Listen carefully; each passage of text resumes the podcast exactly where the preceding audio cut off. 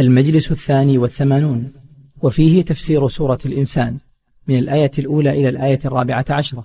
أعوذ بالله السميع العليم من الشيطان الرجيم. بسم الله الرحمن الرحيم. هل أتى على الإنسان حين من الدهر لم يكن شيئا مذكورا؟ إنا خلقنا الإنسان من نطفة أمشاج نبتليه فجعلناه سميعا بصيرا. إنا هديناه السبيل إما شاكرا وإما كفورا. إنا أعتدنا للكافرين سلاسل وأغلالا وسعيرا. إن الأبرار يشربون من كأس كان مزاجها كافورا.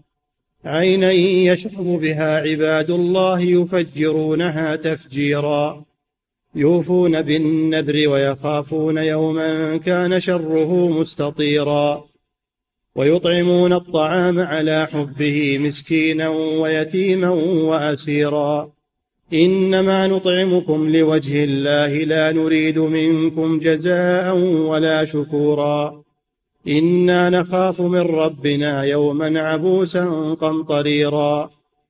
فوقاهم الله شر ذلك اليوم ولقاهم نضرة وسرورا. وجزاهم بما صبروا جنة وحريرا. متكئين فيها على الأرائك لا يرون فيها شمسا ولا زمهريرا. ودانية عليهم ظلالها وذللت قطوفها تذليلا. بسم الله الرحمن الرحيم. الحمد لله رب العالمين. صلى الله وسلم على نبينا محمد وعلى آله وأصحابه أجمعين.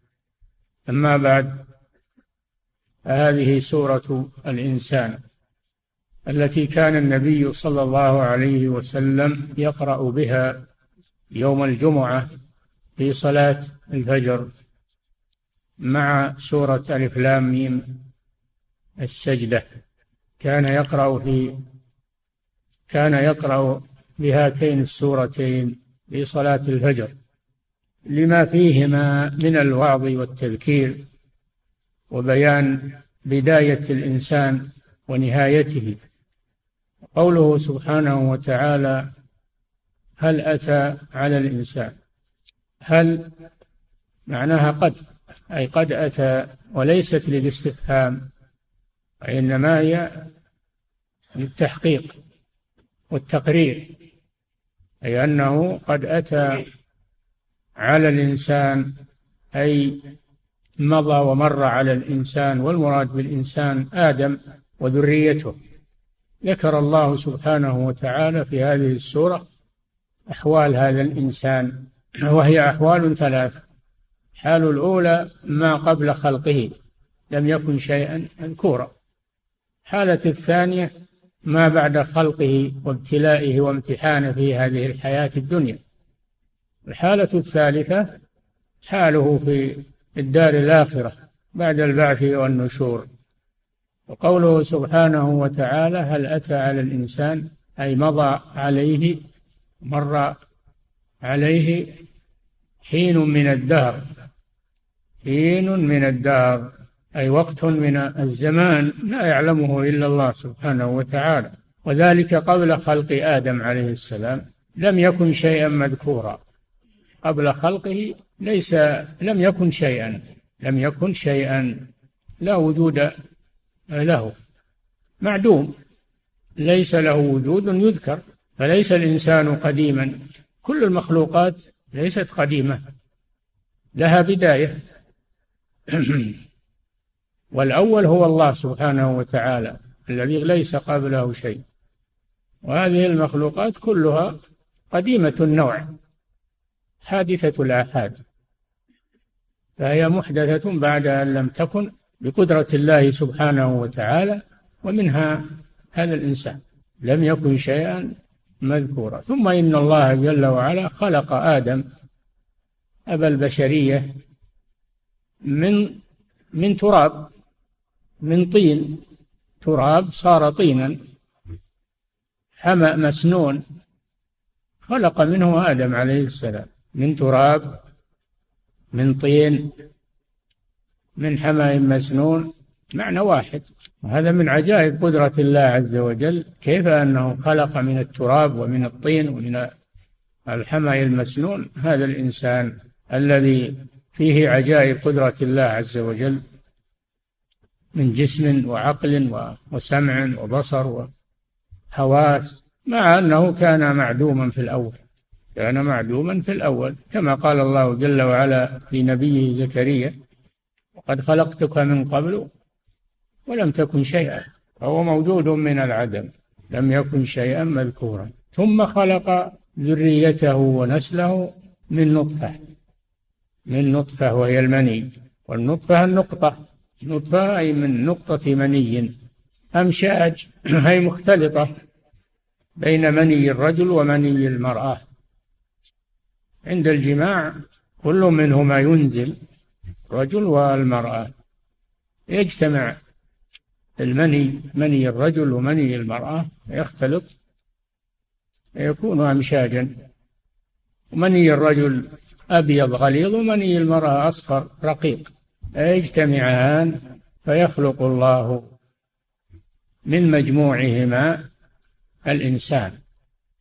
ذكرا كان أو أنثى. نسل آدم عليه السلام. إنا خلقنا الإنسان أي ابن آدم من نطفة أمشاج. ثم قال نبتليه. الحكمة من خلق هذا الإنسان وإيجاده أنه يبتلى ويمتحن. يبتلى في هذه الدنيا ويمتحن بما يجري عليه في حياته من الخير والشر ومن السرور والحزن ومن الغنى والفقر ومن الأحوال المختلفة. الله يبتليه يختبره ليتميز الإنسان الشاكر الصابر الذي يشكر عند النعم ويكفر عند النقم ويجزع. فالمؤمن يشكر عند النعم ويصبر يصبر عند الكربات والشدائد. أما الكافر فإنه إن أصابته نعمة بطر وكفر النعمة وإن أصابته ضراء فإنه يجزع ويتسخط. إذا مسه الخير منوعا وإذا مسه الشر جزوعا. الله ذكر أنه يبتلي هذا الإنسان ويختبره. لم يخلقه عبثا ليأكل ويشرب و... لا خلقه للابتلاء والامتحان. نبتليه. فجعلناه سميعا بصيرا. إنا هديناه السبيل. جعل الله له مدارك. يعرف بها الخير والشر. سميع. يسمع وبصير يبصر عاقل يميز الأمور. عنده قدرة على الحركة والاكتساب. مزود بكل ما يحتاج إليه في خلقته جعلناه سميعا بصيرا.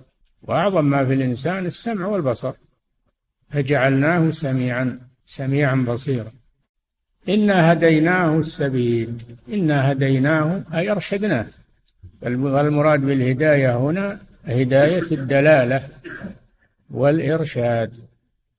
كما قال جل وعلا وأما ثمود فهديناهم يعني أرشدناهم وبينا لهم فاستحبوا العمى على الهدى لأن الدلالة على لأن الهداية على قسمين هداية دلالة وإرشاد وهذه عامة لكل الخلق المؤمن والكافر وهداية توفيق وهذه خاصة بالمؤمن الذي يستجيب لأوامر الله جل وعلا. هذا يهديه الله بمعنى أنه أنه يثبته على الحق ويوفقه للخير إذا هو أقبل على الخير ورغب في الخير. كل ميسر لما خلق له. إنا هديناه السبيل. كما قال جل وعلا وهديناه النجدين هديناه النجدين يعني طريق الخير طريق الشر. فبينا له طريق الخير وبينا له طريق الشر.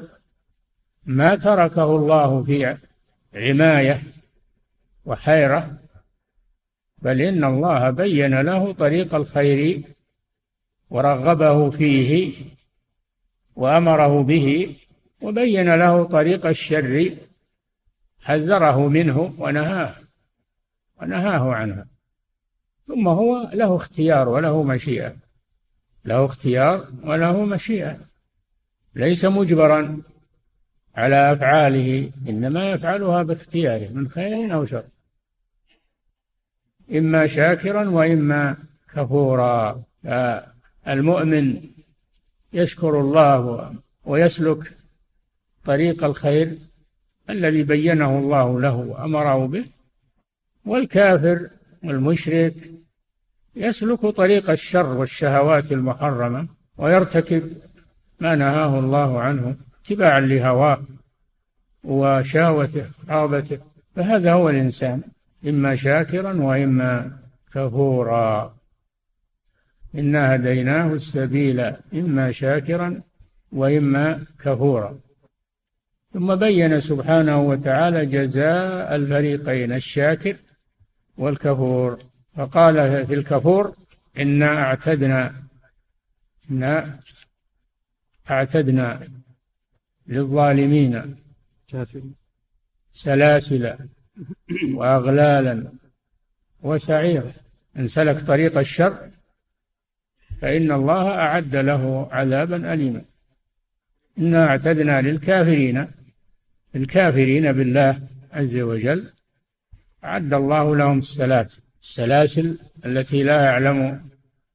قال جل وعلا ثم في سلسلة ذرعها سبعون ذراعا. سبعون ذراعا وليس بذراع الإنسان ذراع الملك. يسلكه تدخل من فيه وتخرج من دبره. يسحب بها والعياذ بالله. سلاسل. وأغلالا في أيديهم تغل إلى أعناقهم. فيجمع عليه بين السلاسل والأغلال. إذ الأغلال في أعناقهم والسلاسل يسحبون. نسأل الله العافية. تدنى للكافرين سلاسل. سلاسل بدون تنوين لأنه ممنوع من الصرف. صيغة منتهى الجموع. بعض القراء ينونها سلاسلا لأجل مشاكلة ما بعد سلاسل وأغلالا. أعتدنا لهم أغلالا في أعناقهم. تغل أيديهم إلى أعناقهم والعياذ بالله وسعيرا عذابا يستعر في أجسامهم توقد في جثثهم وهي النار والعياذ بالله. السعير من أسماء النار السعير والجحيم من أسماء النار. تدنى للكافرين سلاسل وأغلالا وسعيرا ثلاثة أشياء. جزاء لهم على كفرهم.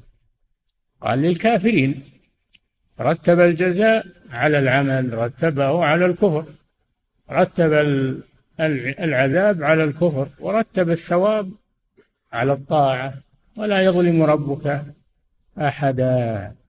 إنا أعتدنا للكافرين سلاسل وأغلالا وسعيرا. ثم ذكر الصنف الثاني وهم أهل الإيمان. فقال إن الأبرار يشربون من كأس. الأبرار جمع بر. جمع بر. وهو المطيع. المطيع المتقي. من البر الذي هو رديف التقوى. والبر كلمة جامعة لكل خصال الخير. والبر هو الذي يعمل البر. طاعات. إن الأبرار والمؤمنون يوم القيامة على ثلاث طبقات. منهم الظالم لنفسه ومنهم المقتصد وهو وهم الأبرار ومنهم سابق بالخيرات بإذن الله.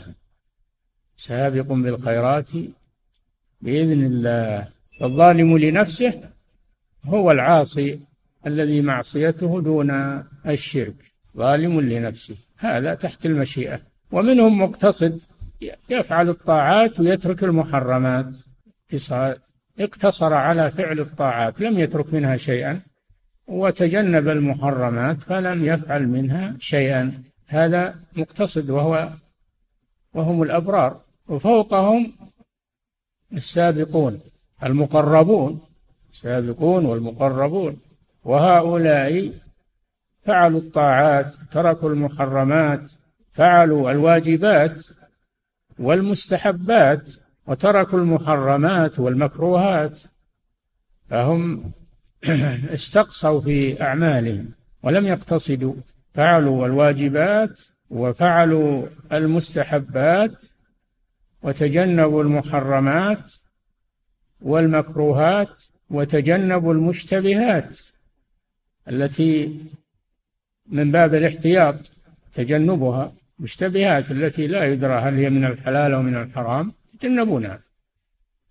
يستبرئون لدينهم وعرضهم كما قال النبي صلى الله عليه وسلم. هؤلاء هم المقربون وهم السابقون والمؤمنون يتفاوتون في الدرجات يوم القيامة بحسب ذلك. هم درجات عند الله.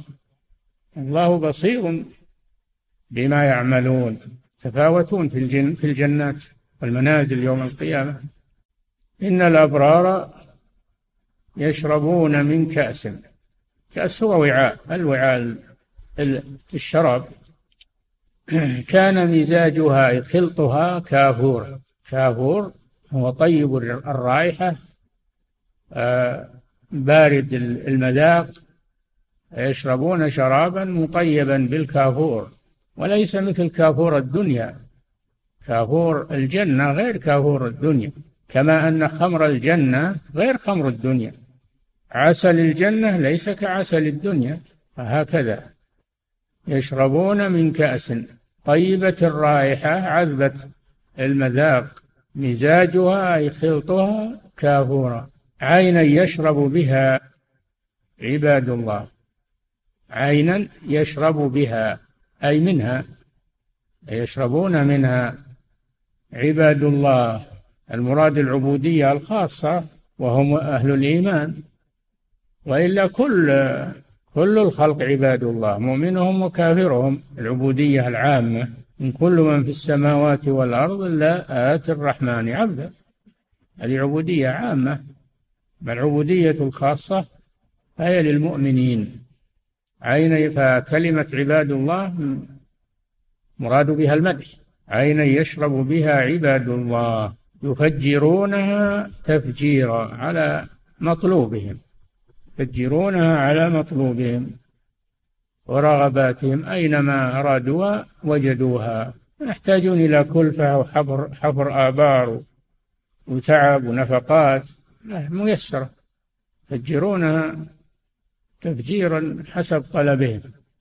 ولا وليس فيها شح وانقطاع ماء مثل ما في الدنيا. ما فيها شح.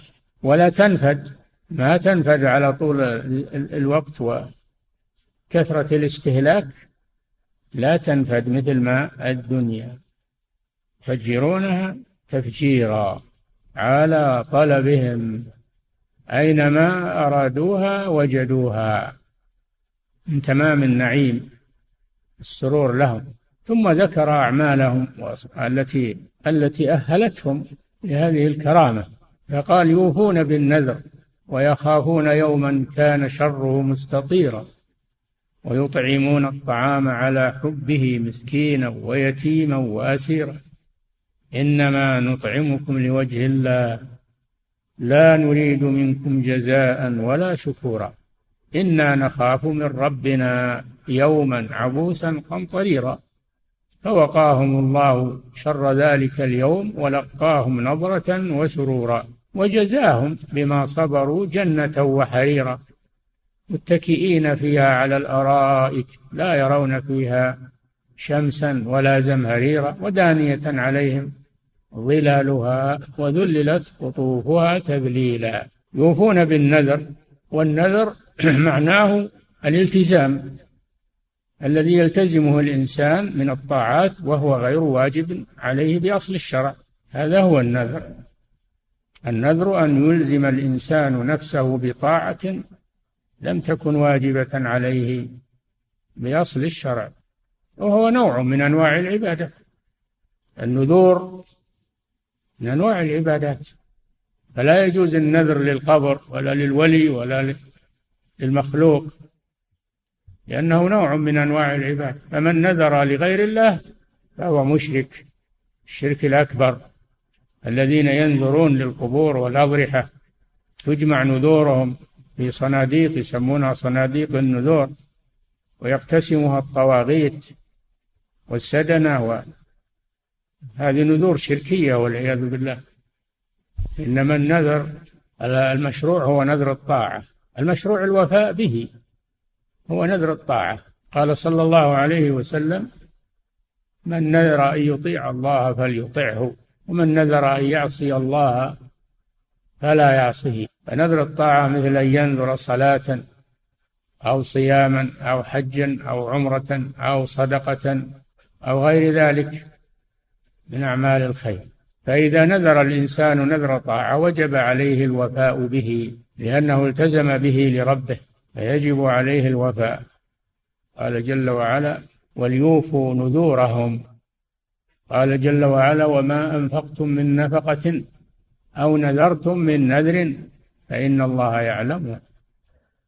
فهذا فيه هذا فيه أن الله يعلم النذر ويعلم النفقة التي ينفقها الإنسان فيجازي عليه. يعلمها فيجازي عليها سبحانه وتعالى. فالوفاء بنذر الطاعة واجب وأما نذر المعصية فلا يجوز الوفاء به. من نذر أن يعصي الله فلا يعصيه نذر للقبر للضريح للأموات تقرب إليهم لا يجوز له أن يفي بهذا النذر لأنه نذر معصية. نذر أن لا يصل رحمه نذر أن لا يتصدق لا يفي بهذا النذر يتركه. وهل تجب عليه كفارة يمين أو لا تجب؟ هذا محل خلاف بين العلماء. إنما أجمعوا على أنه لا يجوز الوفاء بنذر المعصية. ويجب التوبة منه. يوفون بالنذر. هذا مدح الله الأبرار بأنهم يوفون بالنذر. إذا نذروا. جاء في الحديث أنه يأتي في آخر الزمان أقوام ينذرون ولا يوفون. هذا من باب الذم من باب الذم لهم. يوفون بالنذر. أما البداية بالنذر وأن الإنسان يدخل نفسه فيه فهذا مكروه. مكروه أن الإنسان يلزم نفسه بشيء قد يعجز عنه أو يشق عليه. يفعل الطاعة بدون أنه ينذر. فالذي لا يفعل الطاعة إلا إذا نذر هذا دليل على كسله وعلى. ولهذا قال صلى الله عليه وسلم إن النذر لا يأتي بخير وإنما يستخرج به من البخيل. اللي ما يفعل الطاعة إلا إذا نذرها هذا بخيل. أما الذي يفعل الطاعة ويبادر إليها فهذا هو الذي يرغب في الخير ويسارع إلى الخير. فالمسلم في سعة فإذا نذر ضيق على نفسه وألزم نفسه بالنذر ثم قد لا يفي بالنذر ويحصل على الإثم ما دام أنه في سعة وفي عافية لا ينذر لكن يفعل الطاعة باختياره وعلى سعته ورغبته. هذا هو المطلوب. لكن إذا نذر وعقد النذر وجب عليه الوفاء به. فالوفاء بالنذر من أنواع العبادة كما مدح الله به الأبرار. أما الدخول في النذر وابتداء النذر فهو غير مرغوب فيه. يوفون بالنذر ويخافون يوما يخافون من يوم القيامة. ما فيه من الأهوال وإذا خافوا منه استعدوا له. إذا خافوا منه استعدوا له. ليس المراد مجرد الخوف فقط لكن خوف معه عمل واستعداد. يخافون يوما. كان شره مستطيرا. شره ما يحدث فيه من الشرور والأهوال مستطير منتشر. شره منتشر. والعياذ بالله. وليس شره في مكان خاص أو في وقت خاص وإنما شره منتشر. كان شره مستطيرا. هذا من صفات المؤمنين أنهم يوفون بالنذر وأنهم يخافون يوما كان شره مستطيرا. والثالثة يطعمون الطعام على حبه. يطعمون الطعام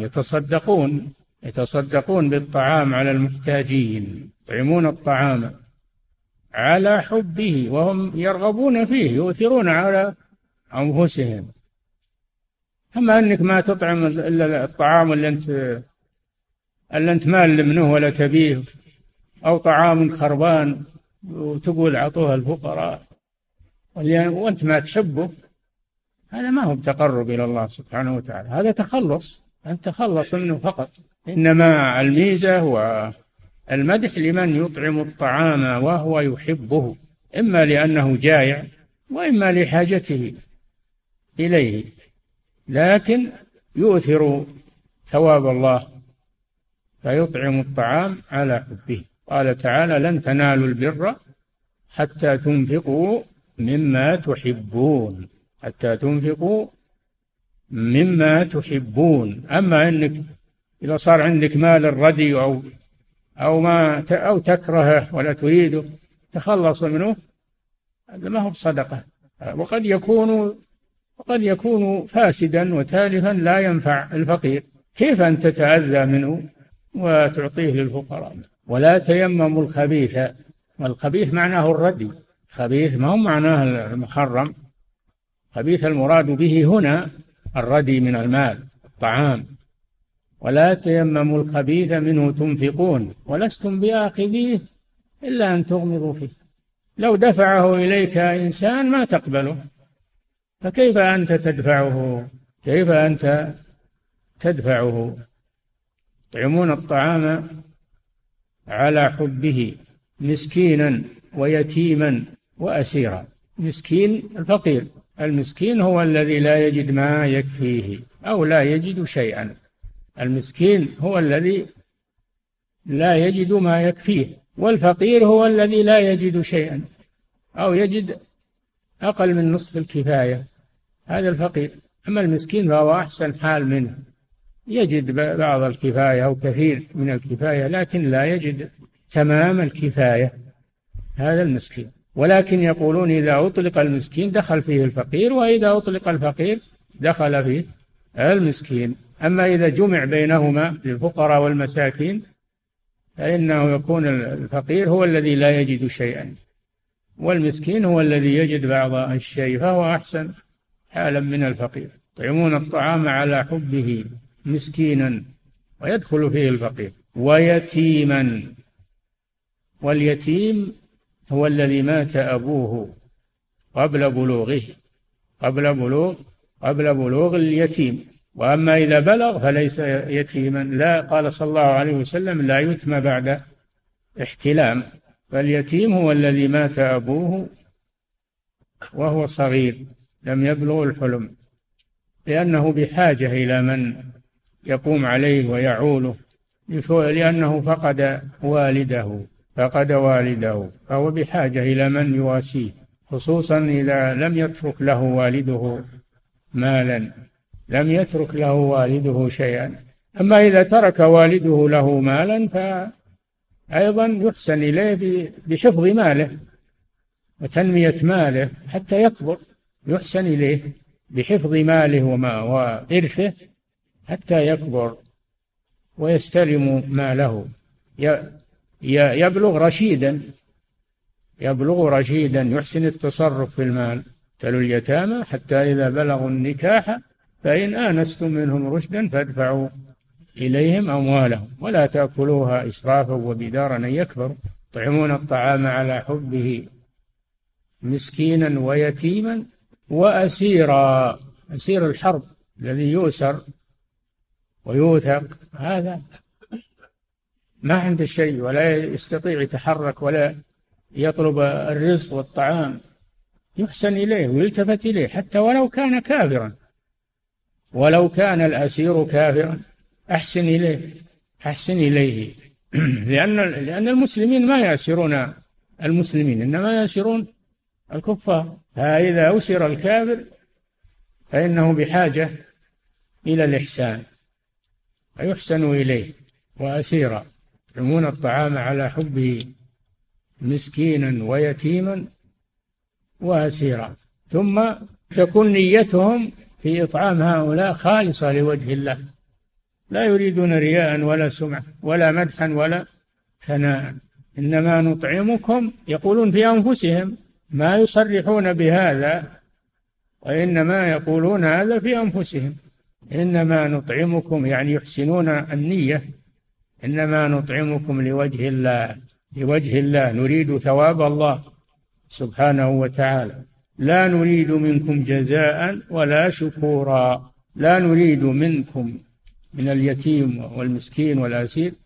لا يريدون منهم جزاء على إحسانهم إليهم وأن يردوا عليهم يردوا عليهم إحسانهم. يريدون المعاوضة.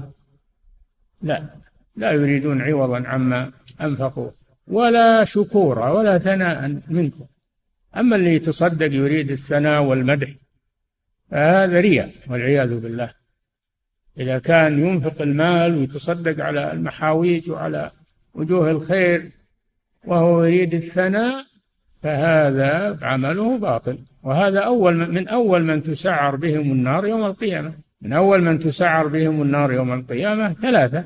الأول المجاهد الذي قتل في سبيل الله. يؤتى به يوم القيامة فيعرفه الله نعمه ويقول له ماذا عملت بها؟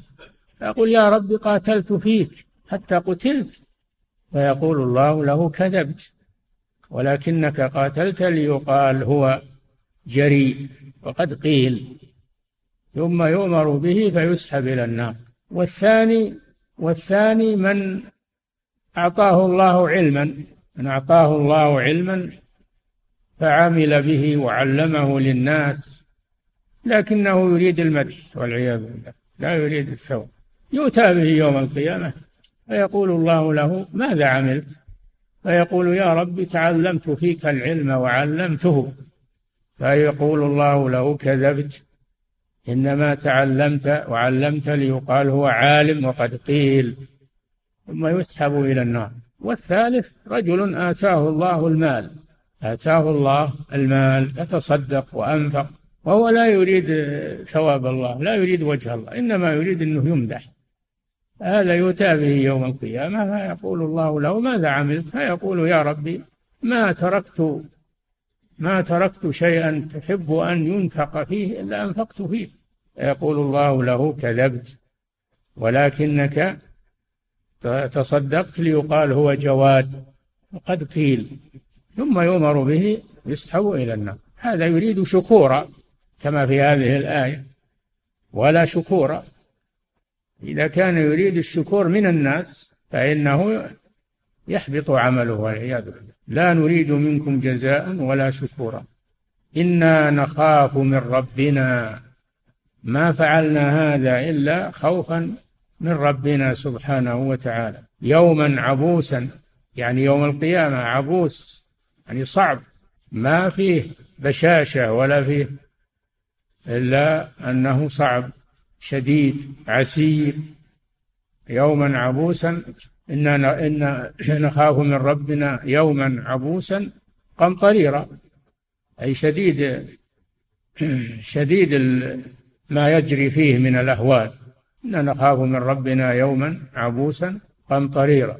فوقاهم الله شر ذلك اليوم لأن من استعد له لهذا اليوم بنية صالحة وإخلاص وقاه الله شره وسهله عليه.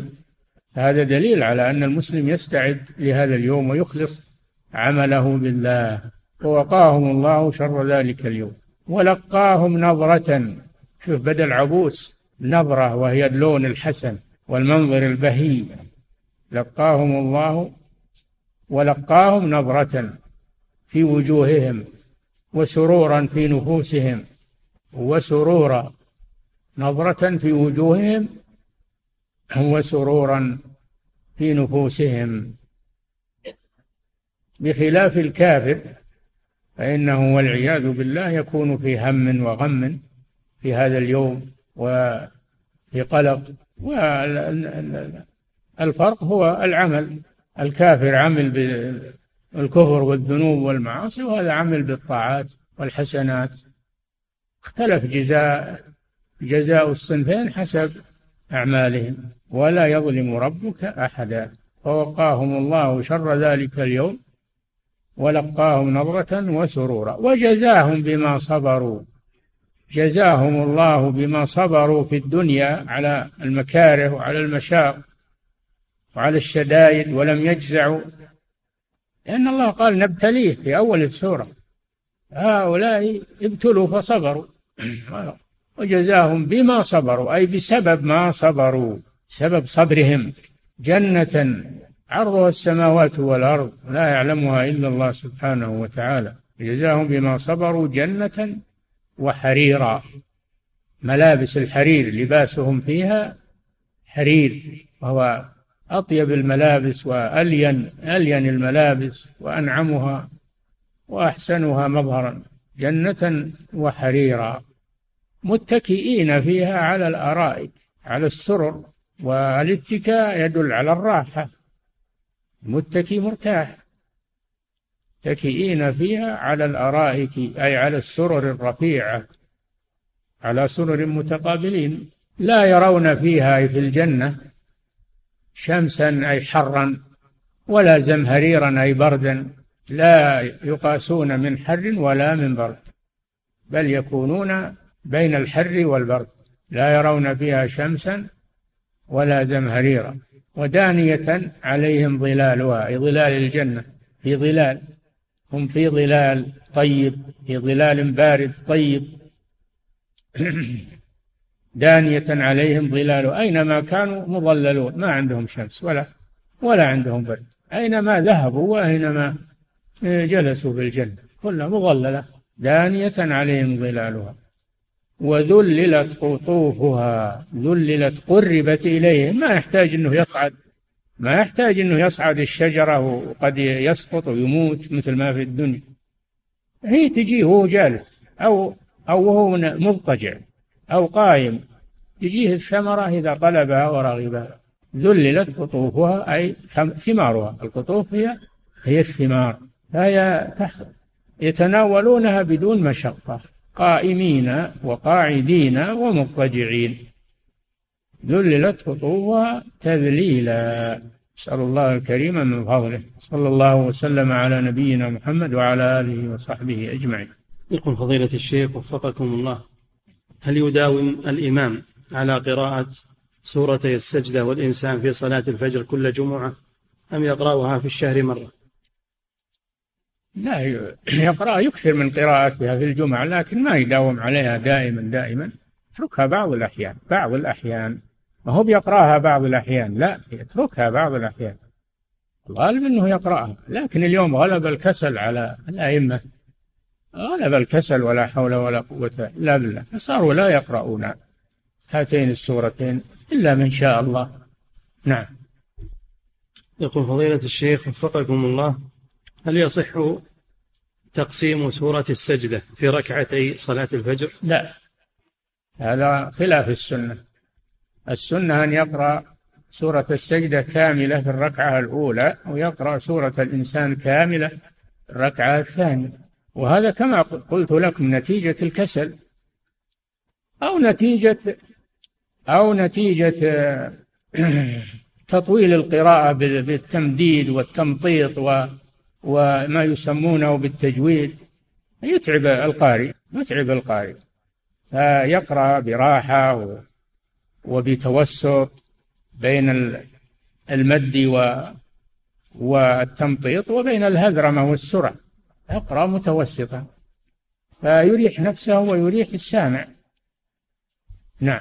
يقول فضيلة الشيخ وفقكم الله إذا نذر شخص أنه متى عمل معصية فإنه يتصدق بمئة ريال. هل يأخذ هذا حكم النذر أو حكم اليمين؟ هذا يمين ما لأن ما قصده الطاعة قصده منع نفسه من هذا الشيء.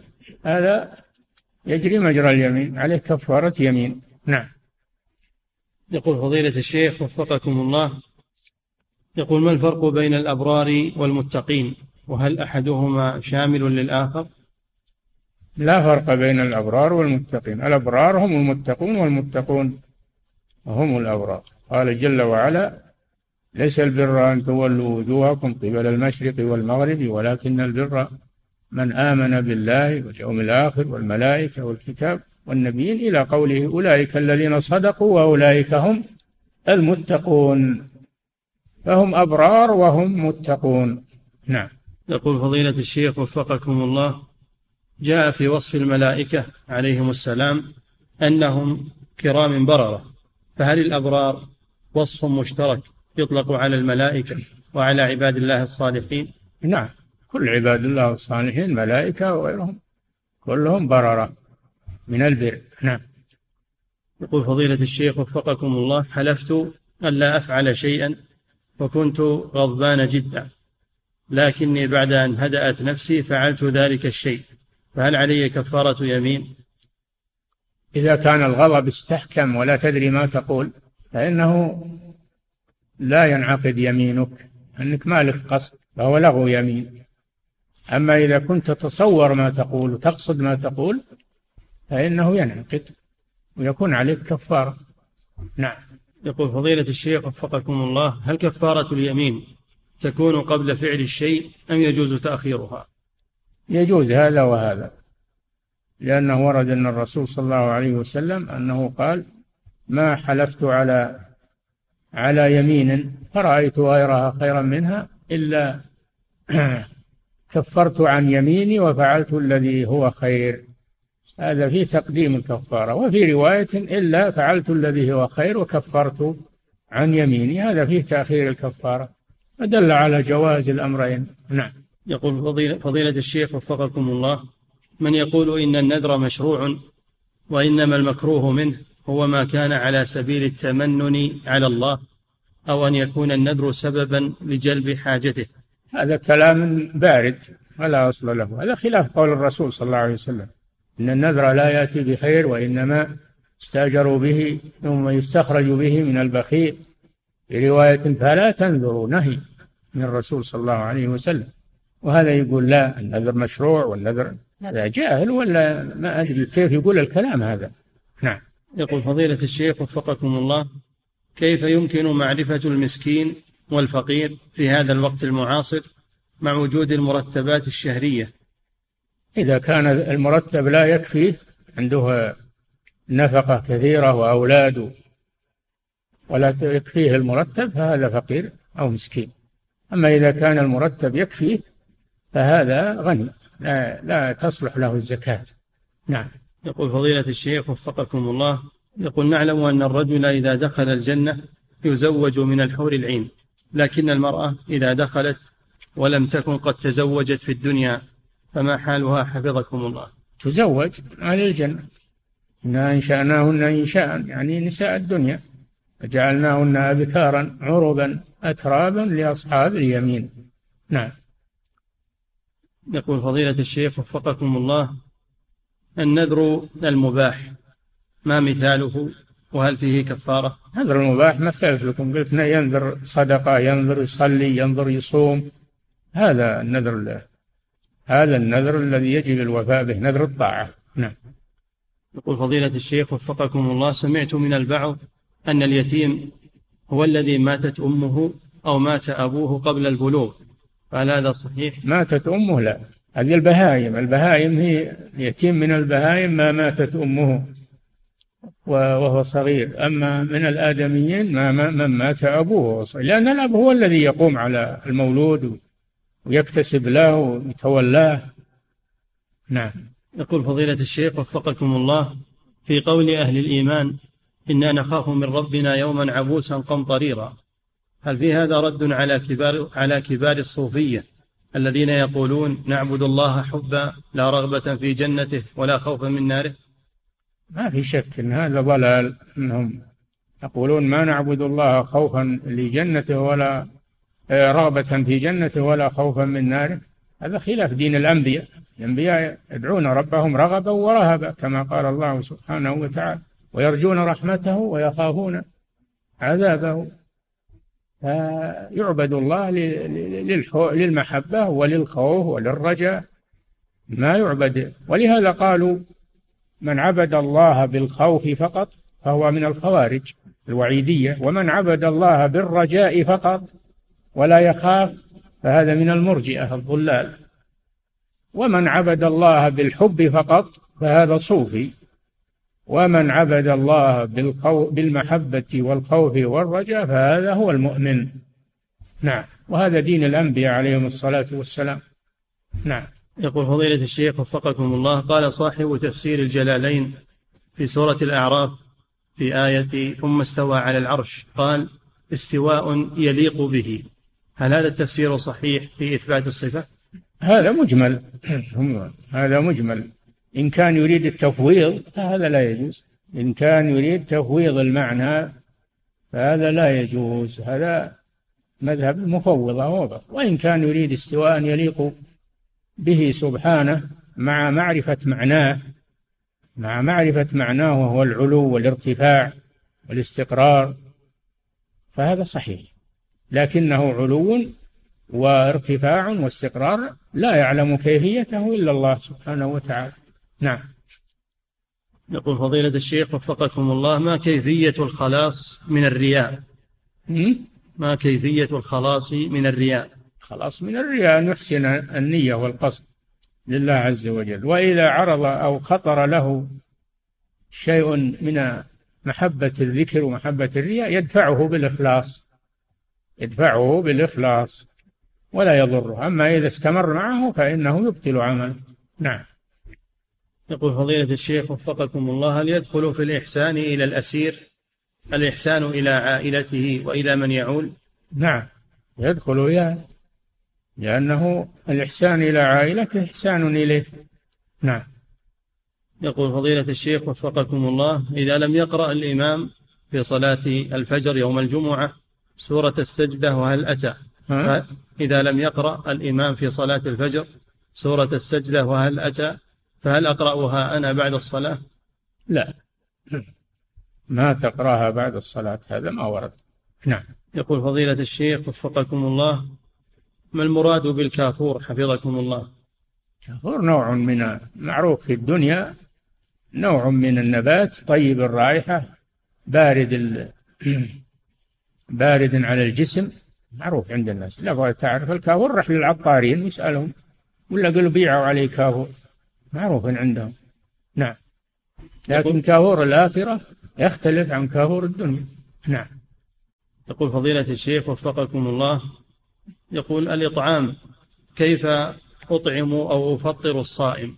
هل أقوم أو هل أعزمه عندي أو أعطيه تمرة؟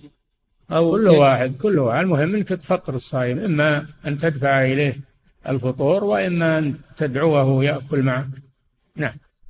يقول فضيلة الشيخ وفقكم الله هل الإحسان إلى السجين وأهله يدخل؟ هل الإحسان إلى السجين وأهله يدخل ضمن الإحسان إلى الأسير وأهل الأسير؟ لا السجين ما هو بأسير. السجين قال له سجين. والإحسان إليه طيب. الإحسان إليه طيب. لا سيما إذا كان مسلما محتاجا. نعم. يقول فضيلة الشيخ وفقكم الله ما حكم مس الذكر إذا كان هذا المس عارضا وغير متعمد؟ هل هو ناقض للوضوء؟ إذا كان مباشرة من غير حائل وبالكف مسسته بكفك فإنه ينقض الوضوء. لعموم الحديث من مس ذكره فليتوضأ. أما إذا كان من وراء حائل أو مسسته بغير كفك فلا, فلا بأس. نعم. كذلك حفظك الله يقول من مس ذكره ناسيا أو جاهلا. ولو كان ناسي أو جاهل ينتقض وضوءه. انتقاض الوضوء ما فيه نسيان ولا فيه جهل. نعم. يقول فضيلة الشيخ وفقكم الله ما الفرق بين القدر السابق والقدر اللاحق؟ القدر كله سابق. كله سابق. ما في شيء لاحق. يعني ما يقدر إلا في الحال لا هذا سابق في اللوح المحفوظ. كتبه الله في اللوح المحفوظ قبل أن يخلق السماوات والأرض بخمسين ألف سنة كما في الحديث. القدر سابق. نعم. يقول فضيلة الشيخ وفقكم الله يقول أنا دائما أخاف من المجهول وأخاف من الموت ولا أحس بطعم للحياة. فأرجو من فضيلتكم أن ترشدوني وأن تفيدوني في ماذا أعمل؟ هذا وسواس يا أخي هذا وسواس من الشيطان وعليك برفضه والابتعاد عنه والتعوذ من الشيطان وأمل خيرا وأحسن الظن بالله سبحانه وتعالى وافعل الطاعات تجنب السيئات وأبشر بالخير. نعم. يقول فضيلة الشيخ وفقكم الله يقول ورد في درس التوحيد هذا اليوم أن نسبة النعم لغير الله شرك وكفر. فهل هو كفر أكبر يخرج من الملة؟ هذا فيه تفصيل. إذا أنه نسب على أنه هو الذي أحدث إن المخلوق هو الذي أحدث هذه النعمة هذا كفر أكبر شرك أكبر. أما إذا ظن أن المخلوق أنه هو السبب والواسطة في هذا الخير وأنه لولا هذا المخلوق ما حصل لولا السبب ما حصل هذا الخير هذا شرك أصغر. نعم. يقول فضيلة الشيخ وفقكم الله علي دين قدره مائة ألف ريال لأنني قد اشتريت عقارا بالآجر. يقول علي دين قدره مائة ألف ريال لأنني قد اشتريت عقارا بالآجل هل يجوز أن أخصم أو أنقص هذا المبلغ من زكاتي لأنني مدين؟ الصحيح أن المسلم يزكي ما عنده من المال ولا ينظر إلى ما عليه من الديون يزكي ما عنده من المال. ولو كان عليه ديون. لأن الرسول صلى الله عليه وسلم أمر بإخراج الزكاة وجباية الزكاة ولم يسأل هل عليهم ديون أو ما عليهم ديون. نعم. يقول فضيلة الشيخ وفقكم الله ما حكم ما يسمى بالطرائف والنكت؟ هل تجوز هذه؟ الشيء اليسير اللي ما فيه إثم؟ لا بأس. الشيء اليسير الذي ليس فيه إثم ولا ضياع وقت لا بأس به. كان النبي صلى الله عليه وسلم يمزح ولا يقول إلا حقا نعم. يقول فضيلة الشيخ وفقكم الله كلما أردت الإقبال على فعل طاعة أو مسابقة إلى خير جاءني شعور بأن فعلي هذا ليس خالصا لله. هذا من الشيطان يا أخي لا تلتفت إليه. اعزم على فعل الخير واترك عنك الوساوس. يجيك الشيطان يقول اترك هذا هذا رياء وخاف عليك من الرياء. لا لا تصلي بالليل لا تصوم لا يخشى عليك من الرياء. هذا من الشيطان. اتركه. وأقبل على الطاعة. نعم. يقول فضيلة الشيخ وفقكم الله هل من سب صحابيا واحدا فقط يكون بذلك رافضيا أو لا بد من سبهم جميعا؟ الرافضة لهم معتقد ولهم لكن من سب صحابيا أو تنقصه يكون عاصيا وآثما ولا يكون رافضيا إلا إذا كان هذا مبدأ عند الروافض هذا مبدأ عندهم سب الصحابة وبغضهم. مبدأ عندهم أما بعض أهل السنة قد يحصل منه شيء في بعض الصحابة هذا معصية لا يعتبر من الرفض. نعم. فضيلة الشيخ وفقكم الله هذا سائل من فرنسا يقول لنا قريب يعمل في البورصة ومعاملات الربوية وأهدى لنا ألبسة لمولودنا. هل يجوز لنا أن نقبل هذه الهدية وهذه الألبسة علما بأنها قد تكون من مال حرام القاعدة أن من كان ماله كله من الحرام وليس عنده شيء من الحلال ألا تقبل منه شيئا ولا تأكل من طعامه. أما من كان عنده حلال وحرام ولا تدري هذا هو هل هو من الحلال أو من الحرام فالأصل الإباحة والحمد لله. والنبي صلى الله عليه وسلم كان يأكل من طعام اليهود وهم يتعاملون بالربا لأن عندهم أموال من المباح. نعم.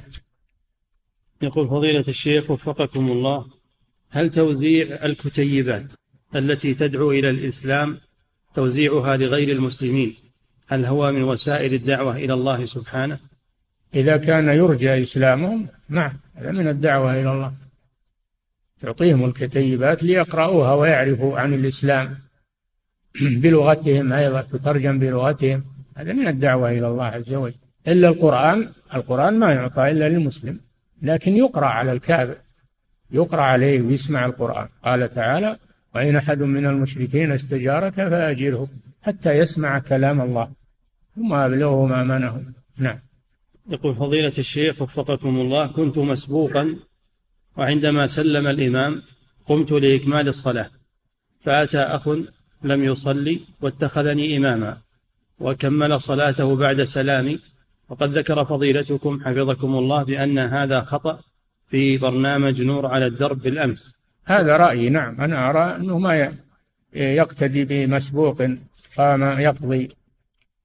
لأن المسبوق مأموم والمأموم لا يكون إماما إلا إذا استخلفه الإمام. إذا استخلفه الإمام تحول إلى إمام.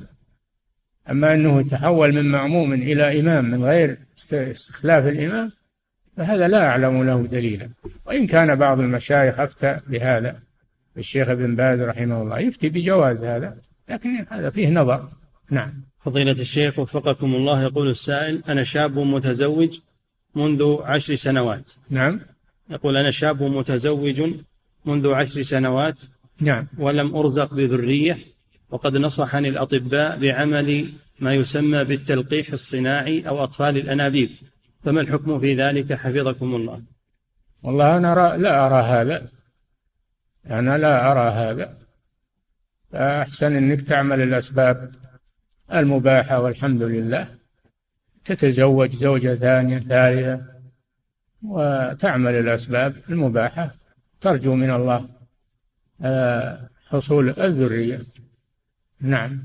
يقول فضيلة الشيخ وفقكم الله يقول إذا كنت في الطواف وحدث لي أمر من قضاء حاجة يقول إذا كنت في الطواف وحدث لي أمر كقضاء الحاجة الذهاب لقضاء الحاجة أو أقيمت الصلاة فقطعت الطواف. فهل لي أن أبني على الطواف السابق بعد قضاء حاجتي؟ إذا انتقض وضوءك فلا تبني على الطواف السابق. أما إذا كنت محتفظا بطهارتك وفصلت في الطواف لتصلي أو عرضت لك حاجة خرجت لي لقضائها غير انتقاض الوضوء ورجعت قريبا فواصل طوافك وابني على ما سبق.